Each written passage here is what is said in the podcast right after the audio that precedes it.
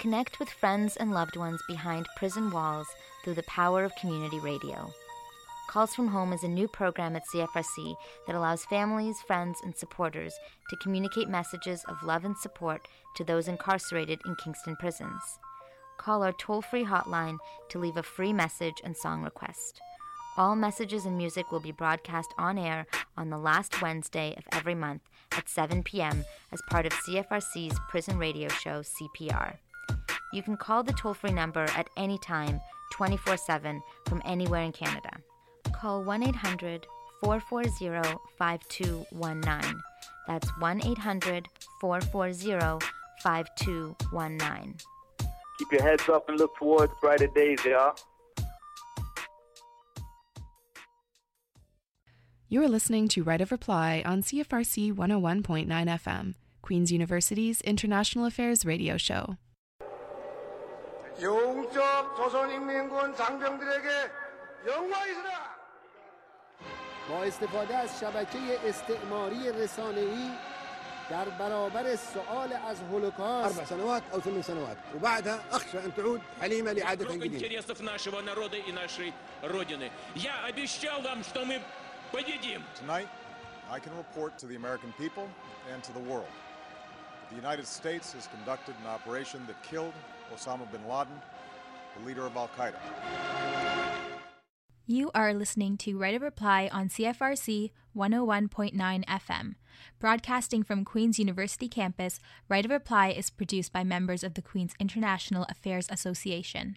By featuring unique personal experiences, perspectives, and dialogue, we aim to make international issues and events more accessible and engaging for members of the Queen's and Kingston communities. Today's show features an interview with Queen's history professor Emily Hill. The interview focuses on the current Chinese political system and recent leadership change in the top echelon of the Communist Party. We also discuss some historical foundations of the strength of the Communist Party state in China. We'll provide a little bit of context before airing the interview. Just last week, Chinese President Hu Jintao stepped down after a decade of holding the positions of Chairman of the Central Military Commission and General Secretary of the Communist Party of China. While Jintao remains president, he's expected to step down from that post in March of this coming year. Such a leadership change does not come often in China and is years in the making. As Professor Hill points out, Hu Jintao was former paramount leader and reformer Deng Xiaoping's chosen successor. Likewise, the new members of the Politburo Standing Committee, the most powerful group in the Communist Party, rose to prominence through their extensive connections with party leadership and support of the party line. They are where they are now, says Professor Hill, because they have been in close agreement with the policies of the past 10 years. Therefore, it is not likely that much will change under the new Chinese leadership. We also talked to Professor Hill about environmental policy in China, the prospect of improving the situations of minorities like Uyghur Muslims, as well as the current controversy over disputed islands in the South and East China Seas. You will also hear about economic policy and growth, as well as discussion about the democracy wall. Democracy Wall was a long brick wall close to the party headquarters in Beijing. It became the focus of democratic dissent beginning in late 1978 under Deng Xiaoping. We talked to Professor Hill about new forms of democratic dissent, namely the Chinese form of Twitter. You'll learn more from Professor Hill in the following interview. Throughout the 1990s, communism fell in Eastern Europe, Latin America was democratizing, and now uh, with the Arab Spring, an, a number, although still a minority, of Middle Eastern countries uh, are in turmoil and potentially on, on the road to democracy. So, why has China remained so authoritarian?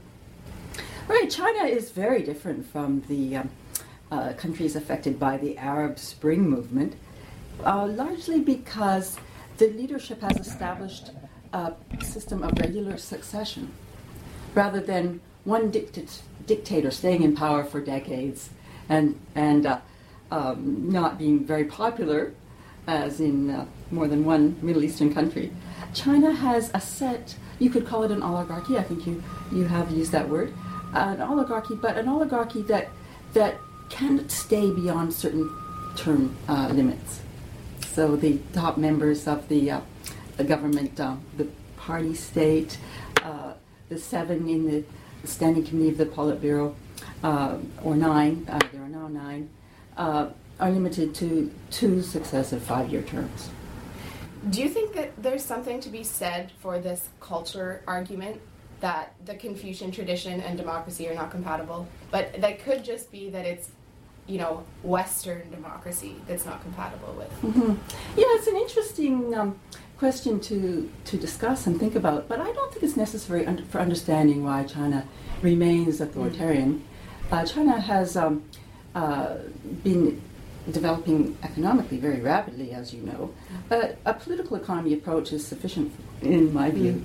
for explaining China's apparently slow progress in uh, uh, political reform compared to the rapid economic change that's been taking place in the past few decades. Mm-hmm. So, uh, culture is always very interesting to think about. The argument that Chinese culture is not compatible with Western democracy has some truth in it, and um, uh, of course, depends a lot on how you define Chinese culture and how you're defining Western democracy. but but it can it, the argument can be made based on uh, more precise uh, explanations of what what's meant by those two two uh, sets of sets of phenomena, history and ideas, the, the culture and the, the the political systems, whether they, they're compatible the, or not. I think by the culture, like when we're kind of comparing the two, we're kind of talking about um, there's a mindset that in China it's more of a collective mindset that mm-hmm. we do to pursue the the greater good, kind of to serve mm-hmm. for the greater people. Well, China is a, part of a more um, general East Asian cultural area, and in East Asia there are other countries that uh, you could say are part of a regional culture that emphasizes emphasizes collective identity including Japan, Taiwan, both Koreas, Korea as a whole. And the, the people in all those countries believe that they are less individualistic than Westerners. Nonetheless, all except for the Democratic, the Democratic People's Republic of Korea, uh, have um, elections for parliaments and presidents. They have come much farther along a path. I don't believe there's a universal path, but they have democratized much more than China has, despite some cultural traits that might be different from what have developed in the the uh, Western countries that have had parliamentary democracies for centuries already. Just before we go into this, the next question. So, do you think authoritarianism has persisted because the CCP has been able to create such a strong system? Well, um, because the state uh, and, and and the regime are, are synonymous, almost. You know. Yes. Uh huh. The um, uh, the, they're so closely linked, in fact, that the term party state makes sense in mm-hmm. referring, referring to China. Well, China has what you, what's been described as an authoritarian government uh, because of recent history and more decent, more um, uh, the more distant past. China has a long history of centralized government. Right. It has uh, ever since um, the uh, issue was first debated, chosen to have a unitary state structure than, rather than a federal state structure. And uh, in recent years has delivered economic prosperity to the population, which has, which has given legitimacy to the existing um, pre-established unitary centralized state structure. It's also been very bureaucratic uh, government for many centuries. Of course, there were interruptions in, in the in the flow of history, so it hasn't always been one government. But, but people feel that it has been one Chinese state, that there is a, a Chinese state that even when it um, not unified, exists as the ideal situation for the Chinese people. Chinese leadership has trended towards a more collective kind of government in recent years. The position of paramount leader, currently held by Hu Jintao, is not afforded the same authority it was in Mao or Deng Xiaoping's years. Do you see this as a step away from the dictatorship that China has seen in the past, or is China leadership just an account- unaccountable oligarchy? Mm-hmm. Yeah, interesting. Well, the term paramount leader was never a formal title. It comes from uh, a description used by Western journalists to describe Deng Xiaoping because he decided not to take on um, the title that Mao had held. In fact, the party decided no one, no one would ever be uh, chairman of China again. And he wanted to emphasize that it was a collective leadership, that he was part of a collective leadership. So, because people knew that he was the most powerful uh, in the collective set, they wanted to identify him as China's top leader and, and then use the phrase paramount leader. So, um, Hu Jintao does have a more exalted title than Deng Xiaoping, but it, he hasn't even been called paramount leader by Western journalists anymore. The, well, maybe a few, but I haven't noticed that. Uh, it's fallen into disuse since Deng's death in 1997. Okay. But the, the sub- substance question is um, is this uh, small dictatorship that does with it what it wants in an arbitrary manner, or is it accountable to the people? It's, very, it's a very complex question. It's um, not a transparent government. So uh, we don't know, even the most um, uh, uh, well known specialists on Chinese politics don't know for sure. The only, only people who know for sure how much they're taking into account public sentiment or the public's wishes are those seven or nine people in the center. And really, the, the Constitution doesn't make them accountable. It's more the people are responsible to, to obey the government than the government being responsible to represent the people. It, that I would say is the is a basic fact about the Chinese government.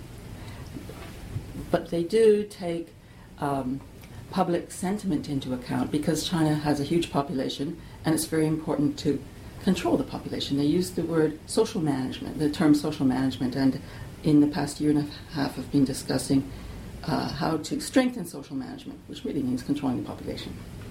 Mm-hmm. Because if people um, uh, assemble and protest in crowds, if they're pro- even if they're protesting about a local issue, or even if they're protesting because Japan has made a statement about owning islands in the East China Sea, for instance, that is a protest that could too easily turn against the government and mm-hmm. get out of hand and maybe spread to other regions, etc. So. Uh, public sentiment is very carefully monitored mm-hmm. by by the state. Do you feel state. that in recent years, like as the government progresses, that there is more of a care for public sentiment, or more like the government is more listening to its public and kind of appeasing their public a little more than they used to? Like, do you feel like there is this? No, I don't. Towards? No, no, I don't see that at all. Do you think that there's going to be anything like like the democracy wall no, because of technological change. Right. Now there's democracy Weibo, um, Chinese form uh, forms of uh, tweeting. Right. Mm-hmm. And in a typical Chinese tweet, Twitter itself isn't isn't used, but uh, Weibo is a, a similar a similar system. In a typical, typical Chinese tweet, you can say more because you're writing in characters and mm-hmm. you don't need as much space. And there are hundreds of millions of people following following this Weibo every day. That, that is much more powerful than democracy wall. Actually, it reaches much further.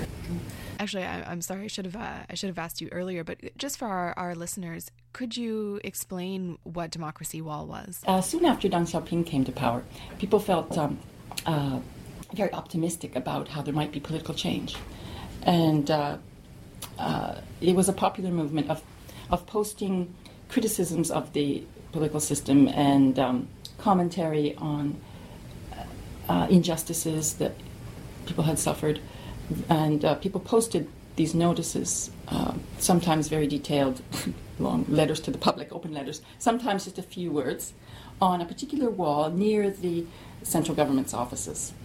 And it became a very popular gathering place because th- this was so much interesting information. People hadn't had um, the chance to read such wide, uh, a wide range of, of views for years and uh, they could participate.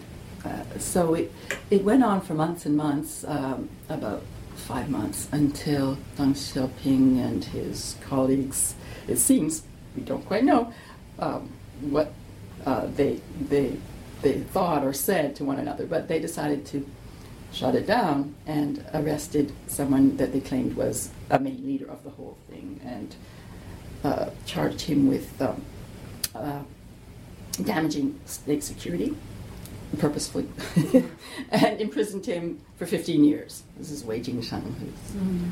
who has uh, been uh, out of prison now. Uh, and then um, pr- imprisoned again. He was in prison twice, actually, but he's been out now and is a well known dissident uh, still. But it was the Chinese government that actually said, okay, let's mm-hmm. release a little bit of our frustration. Do you think that that will happen again, or was, was Democracy Wall kind of just like a, a warning basically interpreted as a warning now that you know the government has to monitor but not let public opinion get out of hand? Uh, yes, well, democracy was, was useful for assessing what people's sentiment was. And there are agencies, um, staffs re, um, uh, working for the government to monitor public opinion through the, mm-hmm. the media use now. And they have a, they have a similar interests. They, they're keeping an eye on what people are concerned about. Mm-hmm. So. so, due to term and age limit restrictions, seven of nine members of the Politburo Standing Committee will be retiring, including Hu Jintao, uh, who's currently the president and party's general mm-hmm. secretary. Do you think there will be a change in direction of Chinese governments towards a more kind mm-hmm. of economically open or even politically open system with the new leadership, or, or will it be business as usual? As a member of the WTO, China uh, has opened enormously, and it's hard to see how it could be more open to world trade than it is now. It doesn't have particularly high tariffs on some things that perhaps could be um, uh, could be protected better. Uh, tariffs on uh, agricultural production, for instance, are, are, less protective than they are in Japan, have been for a long time. Uh, but looking at ownership structure, perhaps that's what you're mm-hmm. interested in. Since the um, recession began and China began a fiscal stimulus policy, uh, the state's share of ownership of industry has increased. Mm-hmm. I don't see signs of it being reduced again. Mm-hmm. I don't see signs of more um, uh, improved conditions for smaller enterprises uh, or purely private enterprise. There's, there's, there are a lot of enterprises in China that are, are um, connected to the state but are partly privately owned as well. Uh, but the, the state is the, the, the, the state now dominates the economy and more than it did 10 years ago. Mm-hmm. So I think it will continue to uh, have a strong state, a stake in, in uh, the economy. Politically, do you think there's uh, any potential? As a, as a historian, I'm um, reluctant to talk about the future because that depends on current understanding current trends. Predictions of the future are very much based on on careful watching of current trends. The last couple of years, uh, I do pay some attention.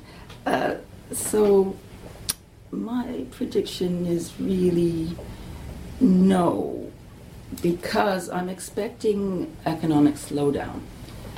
And there has been signs of economic slowdown as of now. So yes, I know. I'm expecting continued economic slowdown, and economic slowdown to the point that the general population in China is aware of it, which they're not yet, because of the fiscal stimulus program. Every, everywhere uh, there's massive construction projects going on, so the the economy has continued to, low, to grow. People are continued to um, are still employed, continuing to find jobs. But if it becomes more obvious that growth is slowing, people won't find jobs, prices are rising, I don't expect that to create momentum for political change in the direction of democratization. I would expect it to have the opposite effect, to, to create more clamping down on possible discontent. In the longer term, it could shake things up and, and lead the party state to be more publicly accountable because of the largely because of the resentment people feel if they're not benefiting from uh, growth rates that are causing all boats to rise. Uh, if they stop benefiting, but the the top level leaders are still so wealthy because now it's clear that they have benefited mm-hmm. uh, personally from their, their positions. That's just in the last couple of years that's become more clear. So that contradiction between their personal gain out of being in the government and the general population suffering uh, squeeze could could shake things up, but it's hard, very hard to predict, and it would it, it would depend as well on external conditions to some extent.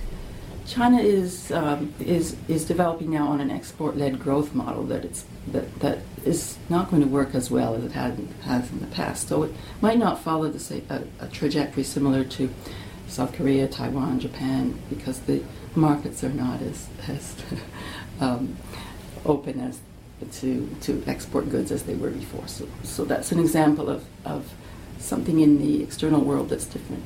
But I wouldn't and I wouldn't look to external circumstances for uh, an impetus to change. I think what happens in China will largely be generated by domestic politics. And do you think then that though if uh, you said that clamped down because of economic kind of slowing a little mm. bit, is that because the government is wary that people are probably going to be more discontented if, if economically things slow down? And there's potential for protests? Yes, I think the leaders are very aware of that. Right. The, the budget for um, domestic security, the um, Public Security Bureau, the military, armed police, and um, there's a, a, set of them, different agencies uh, in one sector that we could call domestic security forces. It has a larger budget now than national defense, than the People's Liberation Army does, which shows uh, that the government is more concerned about uh, domestic stability than being attacked by by a foreign enemy. Um, okay, so I just have a question about minorities in mm-hmm. China. Mm-hmm. Um, I know, you know, as you said, as a historian, it's kind of hard to predict the future. But do you think, where do you think, um, for example, the Tibet question and Uyghur Muslims, mm-hmm. where will they stand under this new government? Will there be any change? Do you think, or? I don't think things are going to get better for them in the next decade. Right. No. Um, there is not enough support in the general population. The, the total minority population is about 5% of the whole population of China. It's risky to, it would be risky for any of the top leaders to, to liberalize at all regarding the, the policies, the hardline, heavy handed policies toward the Uyghurs and the Tibetans and other groups. Mongols are another group. Because it doesn't have popular support? No, oh. popular support doesn't really matter uh, because of the risk of separatism. Mm. They wouldn't have their associates' support. Right. Those people are where they are now because they have uh, been in close agreement with, with the policies that have existed for the past 10 years and, and earlier because they've been rising for 25, 30 years off those top seven or nine.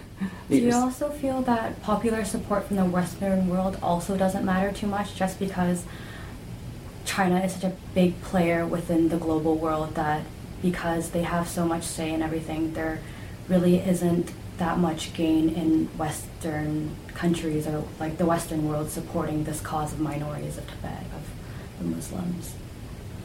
Uh, yeah, I agree with that because because China is big enough to ignore what any critics mm-hmm. outside China say, and it uses any criticisms to its advantage. The, the, this, the party state's propaganda machine will say these outsiders who don't know what's going on are criticizing us. They want to bash China. They, their real agenda is bashing China because we're a rising power and they want to keep us down. And the general population will uh, will believe that. In terms of the actual transition of leadership, will Wen Jiabao and Hu Jintao step completely out of the political arena, uh, or will they still have a have a role to play?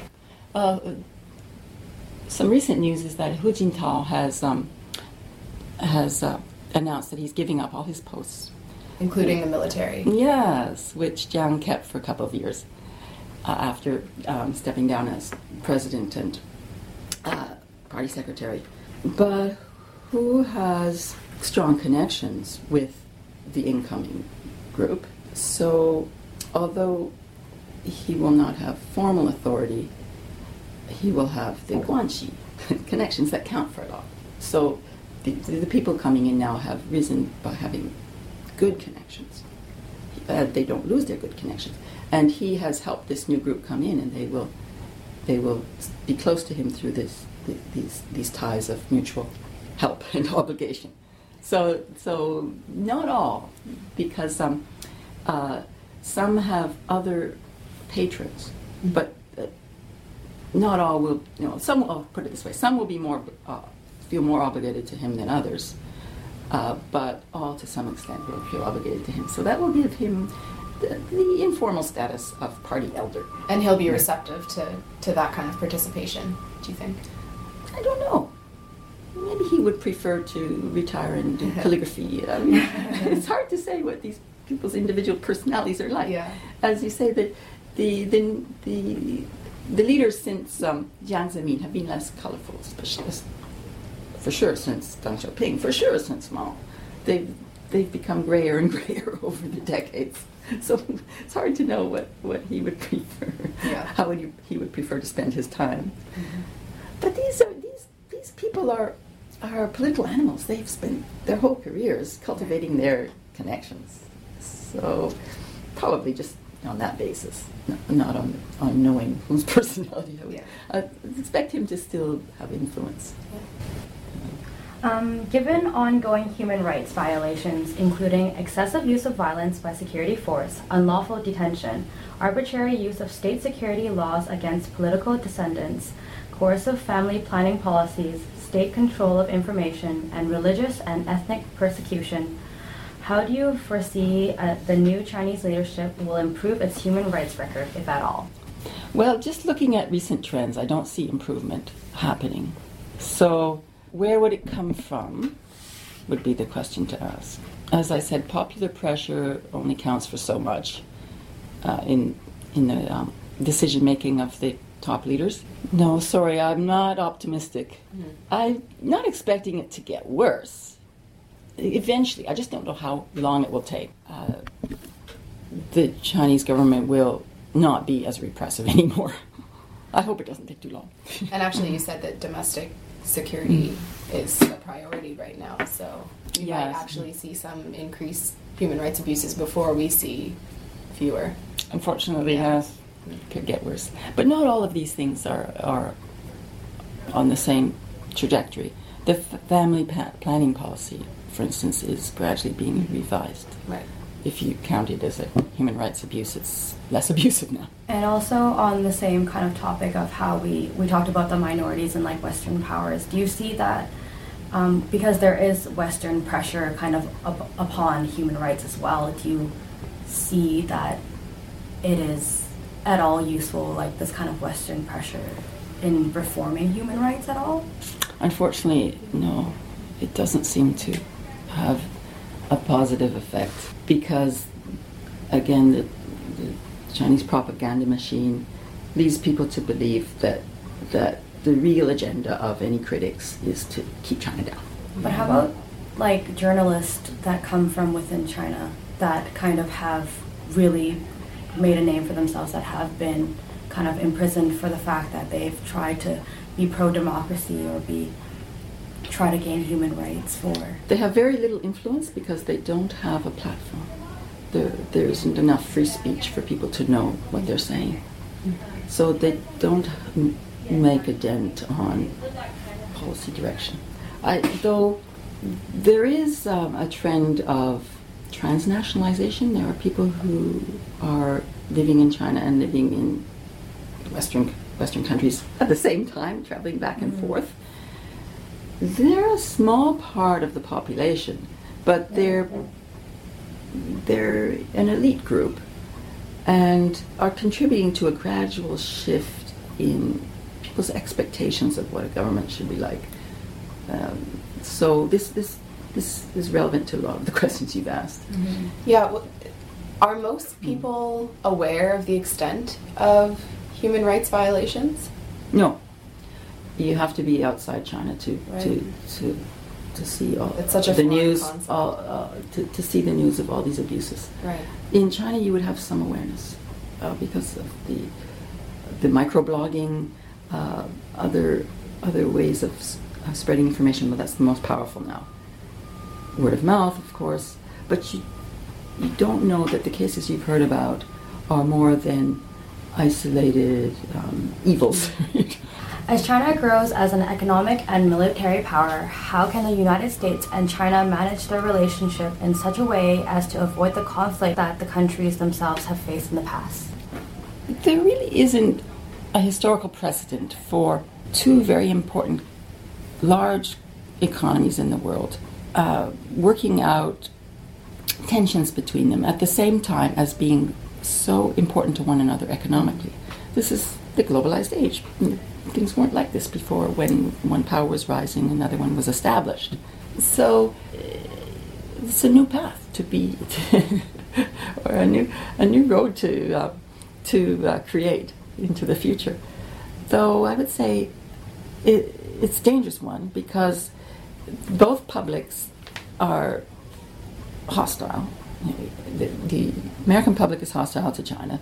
The Chinese public is hostile to the U.S. There's probably more progress to be made on the Chinese side, though, for two reasons. One is the lack of information. The, the uh, knowledge base of the Chinese population could be improved pretty well with a few measures to open up uh, the, the, the, media uh, so that people would understand better. And the other one is that Chinese people think much more about what the U.S. thinks of China than Americans think about China.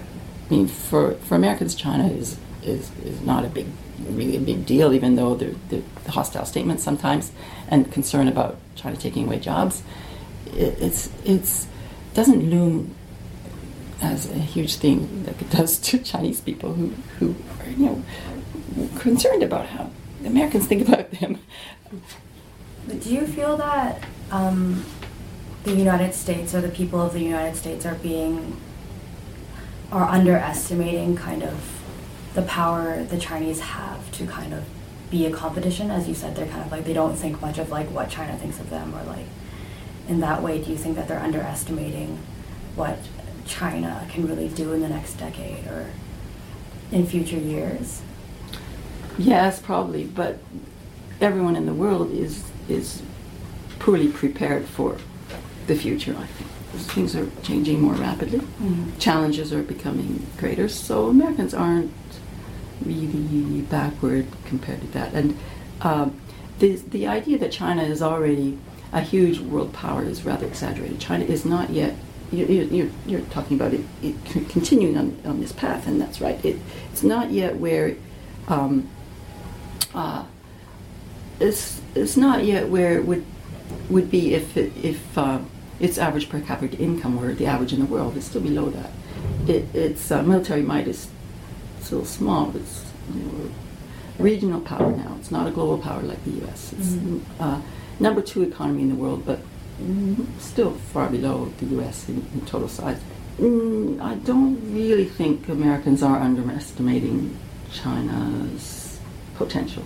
I think Chinese are overestimating where they are already are, but and that's but some some Americans are too. They, you know, it, the the fear mongering types are saying, "Wow, China China's military budget is increasing enormously." But it's still so small. This is kind of a, a different question. Mm. Um, speaking of economic growth, mm-hmm.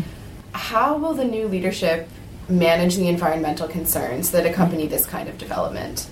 Do you think there'll be a change? Because right now, I remember you said in class, mm-hmm. actually, there's more, there isn't really a proactive stance. It's kind of preparing for future mm-hmm. environmental damage rather than preventing it. Mm-hmm. Uh, I do expect China to become more proactive, yes. Mm-hmm. Um, it makes sense from a business perspective.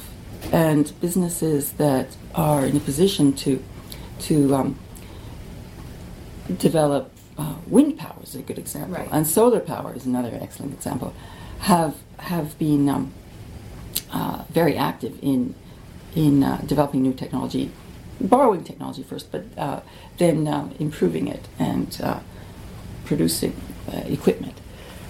So um, China's position on global climate change is that China has contributed so little of the, the carbon load that it should um, have the right to contribute relatively more compared to the countries that have been polluting for generations already. So its its um, its position in international um, negotiations is that it should have the right to, to keep on um, emitting greenhouse gas to develop until it can get to a state where it. Well, it's um, reducing carbon inten- intensity, reducing the carbon load per unit of energy uh, um, produced. So it's committed to that, and that's well, that's a step forward. Mm-hmm. But uh, hasn't accepted uh, um, a, ma- a, maximum emissions level. Uh, and if the U.S. had, then then it'd be perhaps a different story. I think we really should look right. to the U.S. Right. as the as the um, major player in these negotiations, that, that uh, rather than expecting China to take the lead. Unfortunately. Yeah. Is that kind of because you know Britain and, and, and the United States went through their industrial revolution far before China did, exactly. and had the chance to start out without knowledge even of climate change, you know, for like 50 years or 60 years or 70 years. Yes. Right. So you suggested another argument that could be made that, that now we know about the damage we're doing and uh, how we're going to destroy this, this biosphere if we keep going. So China's position could be different on the basis of that now we know, whereas in Britain in 1800, no one knew that you know, burning coal was, was going to cause a problem later on. But yes, China's position is that uh, the, uh, the, the, the, the um, current um, uh, atmospheric uh, pollution caused by uh, accumulation of carbon over the generations is mostly the fault of other, other parts of the world. Mm-hmm. And um, I do agree with you on the fact that like kind of it shouldn't be solely put on the hands of China to kind of like let's fix this kind mm-hmm. of greenhouse gas emission. But I think um, I don't know how relevant this is, but I whenever I think the last couple years I've been back to China, mm-hmm. it's actually been a lot better than what people kind of think in the way that um, cities. I've I usually go to Guangzhou and I've been to mm-hmm. Beijing and Shanghai a couple mm-hmm. of times, and um, it seems that like domestically they are more proactive in like making their scenery more green, having mm-hmm. programs in universities. This is just from yeah. talking talking to my relatives. They're like yeah. there are new programs that mm-hmm. like um, talk about um, kind of planting mm-hmm. like trees and kind of yeah. like more pro green kind of courses in universities. And i think that's like a really good change that we're seeing. And just in the scenery from what it was 10 years ago like there's there are a lot more trees. There there is a lot more seems to be a lot more concern within china about kind of being more environmental. You're right. Um, i've observed this too. Uh, really rapid change in general awareness mm-hmm of environmental issues and more programs, more, uh, lively programs in uh, universities and uh, community action programs. Uh, and this is something I'm very interested in um, teaching on Green China, a course called Green China. I'll be teaching again in, in, in January. So it's exactly that trend that, I, that I'm interested in watching. But I think it's limited to the more affluent parts of the country. Mm. The, the tree planting, for instance, is, is um, funded locally. So it's the more wealthy cities that can plant it. Though China as a whole does have um, a very good record in reforestation and afforestation, like replanting and also extending uh, the size of, of, forests. So it's a world leader in this. Uh, China is mm. contributing something to the net gain of forest cover in, in the world, though they're sparse forests, they're not dense old yeah. growth forests. Uh, yeah, and the uh, um, uh, this the, the high level national commitment is matched by these uh, municipal government programs. So that's a, a cause for optimism. I, I, am pinning some hope on, on, these trends. But China, at the same time, is, is on the whole becoming more polluted, despite these more wealthy uh, parts of the country, the, the eastern um, coastal areas where, where wealth has accumulated can, can afford the tree planting, where vast, vast areas of old growth forest are being cut down every day at the same time. And the, the most polluted cities in the world tend to be in China. They're smaller, smaller cities that we don't even hear about, but they're um, millions of people living in them who can hardly see in front of their faces because there's coal dust in here. So in some in some cities, there's no more um, uh, coal burning. It's been outlawed, but in other parts of the country, it's still very, very important. And there are coal mining districts where um, the, the, coal is the you know, most accessible uh, um, fuel for heat and uh, cooking and uh, power generation. What do you think it'll it'll take? Will it be uh, that like drastic deterioration in the aesthetic landscape, or will it be health problems, increasing cancer rates? Mm. What What do you think it'll take? Oh, interesting question. Well, though this is not entirely consistent with my other um, answers, I think popular pressure is going to count in this mm. area because um, popular protests so so far have have not been uh, directed in any focused way against the central government. They've remained local, and the largest protests in 2010, the year that we have, the most recent year that we have this information for, there were 180,000 so-called mass incidents all across China. So several in one day, and this is a crowd. It means a crowd of hundreds or thousands of people, as many as 10,000 people gathering uh, because they're angry about something that's happening in their locality. So um, news about increased cancer rates and more people dying, and then a, a, factory refusing to stop spewing stuff out into the area, or plans to build a, um, a, a, plant producing dangerous chemicals, and the waste will be pumped into the, the, the river there. So people will protest about these things.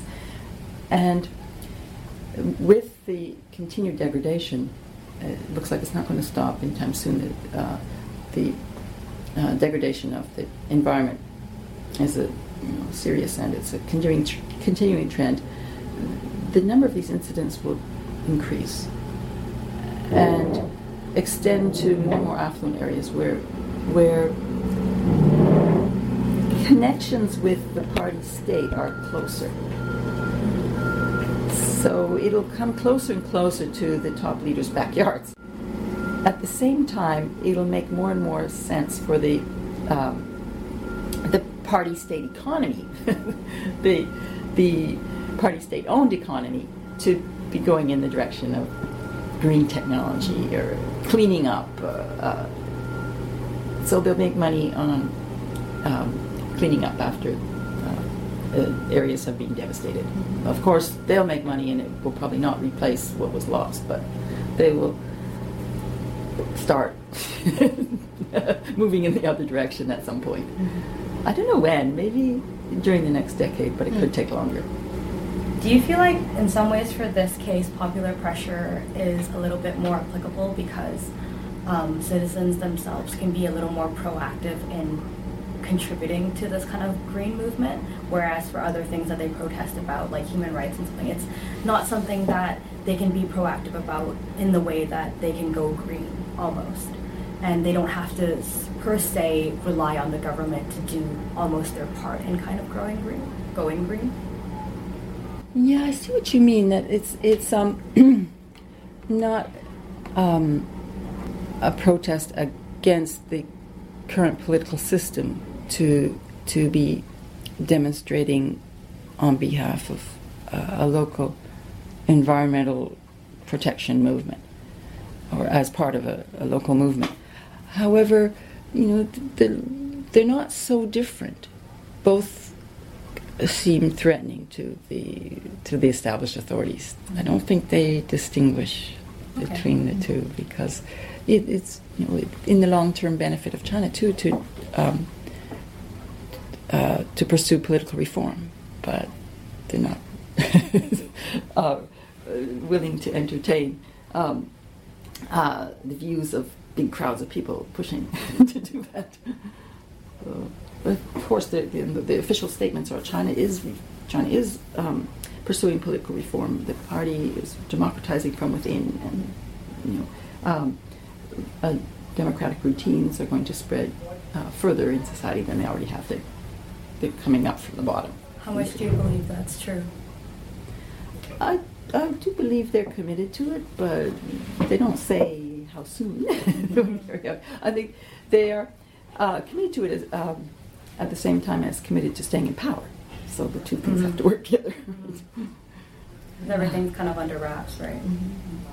Just really quickly, do you think that um, kind of the environmental cause, perhaps because it is more accessible because people can participate in it, Mhm. will that that human rights and minority issues will take a backseat, or or demo- democracy will take a backseat to that cause because it's a little less contentious? Well, they, they usually connect Yeah. because uh, individuals or particular villages suffered the damaging effects of um, environmental destruction more than others. And people who are protesting might be arrested and, and Right. um, detained. So there's the human rights or civil rights issue. Yeah, they're, they're going to be happening together. It's going to be complicated and messy and lively. Very interesting to watch. My last question for you is that um, I was reading an article and it was talking about how um, a lot of the older military leaders are also going to be stepping down. Mm. And the fear of that is that um, the new leaders haven't been as jaded with kind of the revolution during the 60s and all of that.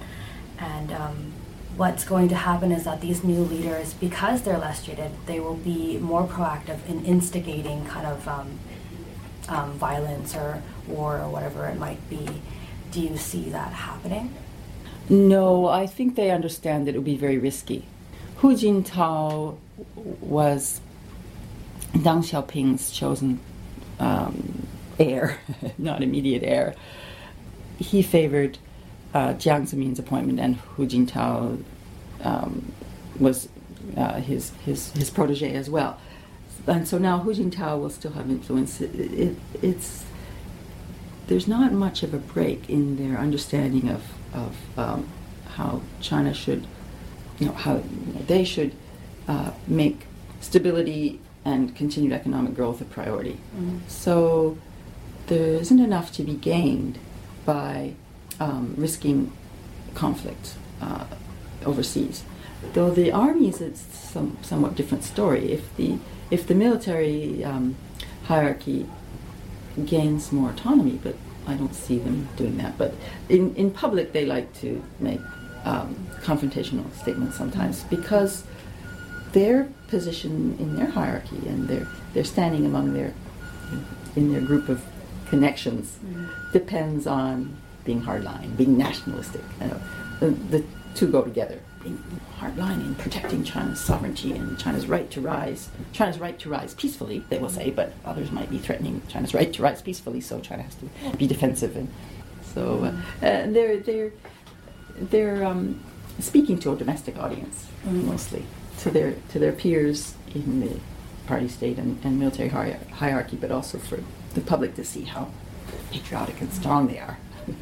What do you think about um, the conflict between Japan and China and some of these Mm. islands? Do you think that a military solution is there's potential for that? Uh, no, I don't think that will happen. Uh, there are there are some things to be worked out, and China and Japan have close relations. They're not necessarily really good relations, but they're pretty good because they understand one another. So some of the the statements made on both sides are posturing for publics. I, I think there's a good chance of them working this out, and it will no longer be in the in the news. The East China Sea um, controversy or contention. for That on the south, the South China Sea is, is uh, issues are more difficult because there China really is pushing some weaker countries um, and making claims that are difficult to defend and not even clearly stating the basis of their claims. So um, that's for public consumption too, but it's complicated because there are several different agencies involved. There are always several different agencies involved in anything that China does overseas or its um, international reach.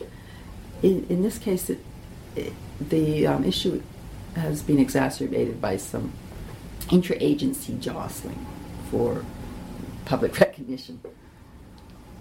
The, the uh, claims for a huge expanse of the South China Sea. Um, I guess our my final question is: We read an article published in October that it was possible that a woman was going to ascend Mhm. to the. I think it's Liu Yandong. Oh, Is yeah. it? Mhm. Is it? Yeah. Okay. was going to was going to ascend to the, the Politburo Standing Committee. Um, it, I don't think that's going to happen now, from everything I've read No. recently. Do you have any Yeah. thoughts on that? I haven't heard her name mentioned for a long time, so it doesn't seem very likely now. Yeah. But it still could happen. We could be surprised. that would, you know. There were just Ask me tomorrow what I think if, if, if she does get in. They were from a little while ago. Yeah. So, but That you know, I guess what would be the public response to that? What would be the response of some of the other members of the committee, these older gentlemen? Yeah. You know, do you think that that woman may happen in the future? committee. Oh, there are some strong women. Th- These older gentlemen would accept a woman. Okay. Uh, but she would have to be someone with really, really good connections. Right. And there aren't any women in the picture now who can um, rank up there with, with the ones who are probably going to be in the seven, maybe 9 Uh, so China looks backward for not having more women in the government. It really does. The um, uh, problem of um, male um, entitlement, sense of entitlement in, in China is at all, all levels of society. Uh, it's probably going to change eventually, but again, I don't know how long it will take. Thank you for listening to Right of Reply on CFRC 101.9 FM. The proceeding was an interview with Queen's professor Emily Hill about China, specifically what the new change of Chinese leadership would mean for the future of economic, defense, environmental, and other policies. Before concluding today's show, the Queen's International Affairs Association would like to share a few announcements. The second issue of the Queen's International Observer, a student run publication on campus exploring international affairs, will be available on newsstands across campus and online in the coming weeks. You can read the first issue at www.queensobserver.org. Also consider becoming a member of the Queen's Model UN delegation. Ranked in the top 50 Model UN delegations in North America, the Queen's team travels to six conferences throughout the year.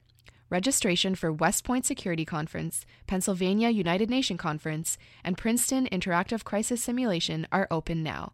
Visit www.qiaa.org/delegation to register and attend weekly Model UN meetings on Thursdays at 5:30 in Mac-Corry Room E229. No experience is necessary. Tune in to the next Right of Reply on Wednesday, December 5th, where we'll be talking about Canadian and American relations. Greetings from CFRC 101.9 FM in Kingston, Ontario, Canada's longest running campus based broadcaster. The story of CFRC goes back to early radio experiments by Queen's University's first professor of general engineering, James Lester Willis Gill. Gill mounted the first public exhibition of wireless telegraphy at a Queen's Convocation lecture on April 28, 1902, just four months after Marconi's first successful transatlantic transmission from Newfoundland's Signal Hill. An informal wireless club was formed at Queen's by a group of Gillis students who would gather to experiment with the latest wireless technologies. Through the assistance of Professor Douglas Jemmett, the Wireless Club obtained an experimental license in the spring of 1922 under the call letters 9BT. 9BT's transmission equipment was housed in the basement of the university's electrical engineering building. The transmitter had an output of about 250 watts with a range of almost 160 kilometers. While there was some preliminary unscheduled broadcasts by 9BT, the first recorded successful test took place on October 7, 1922 at 8:30 p.m., featuring a summary of an exhibition football game at Queen's. A donation in early 1923 made possible the acquisition of better, more reliable broadcast equipment, and a private commercial license was obtained under the call letters CFRC in the spring of 1923. CFRC's first scheduled public broadcast aired on October 27, 1923, featuring Professor Richard Jolliffe calling a football game between Queens and McGill. At that time, Queen's tricolor team had won the Grey Cup for three years in a row, and it thus became a common myth that the station's call letters stood for Canada's famous rugby champions. CFRC was Kingston's only radio station and soon began airing programs from the Canadian Radio Broadcasting Commission, being a full affiliate of the CBC in 1936 under a commercial partnership with the Kingston Whig Standard newspaper. In 1938, CFRC aired what was possibly the station's most notable broadcast, a convocation speech at Queen's given by U.S. President Franklin Delano Roosevelt's, which was relayed by CFRC to all North American radio networks. To the pleasure of being once more on Canadian soil, where I have passed so many happy hours of my life, there is added today a very warm sense of gratitude for being admitted to the fellowship of this ancient and famous university. CFRC remained a CBC affiliate in partnership with the Whig Standard for six years. However, because CFRC had a weak signal and commercial limitations placed on it by the university, such as a ban on advertising for patent medicines. Bromo Seltzer's mighty refreshing any time, and every athlete knows it's a faster way to get relief when a headache teams up with a cold. The Whig Standard eventually sought their own station and in 1942 launched CKWS AM, acquiring CFRC's CBC affiliation as well as its commercial license. In exchange for CKWS carrying some programming from university broadcasters, CFRC agreed not to compete commercially with CKWS for 10 years and to only engage in broadcasts that filled the university's educational mandate. CFRC reverted to an experimental outlet for Queen's Electrical Engineering Department until 1945 when Dr. William Angus launched the Summer Radio Institute, a joint venture with the CBC intended for training professional broadcasters. That fall, a branch of the Queen's Drama Guild, called the Radio Workshop, began weekly broadcasts of radio theater on CFRC. Jane, darling. Oh, I'm, I'm terribly sorry, Jolly. I didn't want to do that, but I. It's just me, I guess. Yeah, yeah, I know, darling. Don't worry, it's going to be all right someday. Soon the electrical engineering students joined in to put the station on the air two and then three nights per week during the school year. In 1953, CFRC sought an FM broadcast license to broadcast at 1000 watts at 91.9 megahertz. An application was filed and approved. CFRC FM began broadcasting in 1954, simulcasting the programming of CFRC AM.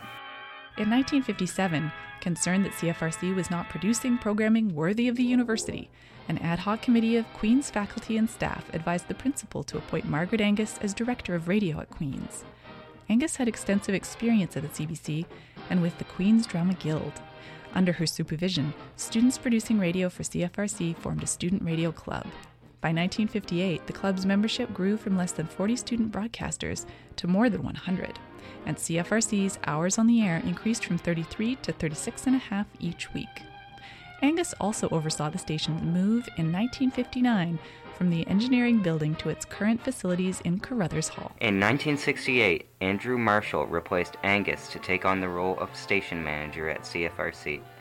Under Marshall's direction, CFRC's hours on the air increased to 37 and a half hours per week, and membership of the Student Radio Club grew to more than 150.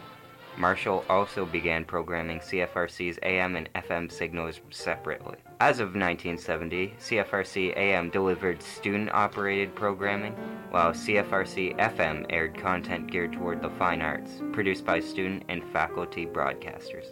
The division of the two frequencies resulted in an additional 25 hours of original programming each week. In 1974, Stephen Cutway replaced Marshall as CFRC's station manager. Cutway, with the help of a donation from alumna Kathleen Ryan, launched CFRC's Go Stereo campaign in 1977. The campaign lasted 13 years and involved student and community fundraising, major equipment purchases, as well as government applications and numerous logistical and bureaucratic hurdles. But finally, on February 3, 1990, CFRC let its AM signal go dark and began broadcasting in stereo at 101.9 FM in the Greater Kingston area. By 2001, the station was broadcasting 24 7, and in 2004, CFRC launched its online audio stream through its website at cfrc.ca, entering a new era of broadcasting history. Today, CFRC operates as a campus community radio station serving Queens and Kingston communities with spoken word and music programming not heard in other local media. The station provides free broadcast training and experience to members, and almost all of its programming is produced by nearly 200 local volunteers. 2012 marks CFRC's 90th year of making waves in Kingston. For more information, visit us online at cfrc.ca.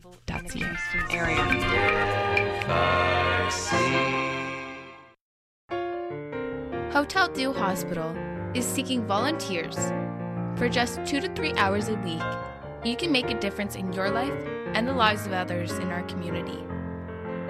For inquiries and more information, contact Jennifer at 613 544 3400, extension number 2311, or visit their website at www.hoteldieu.com.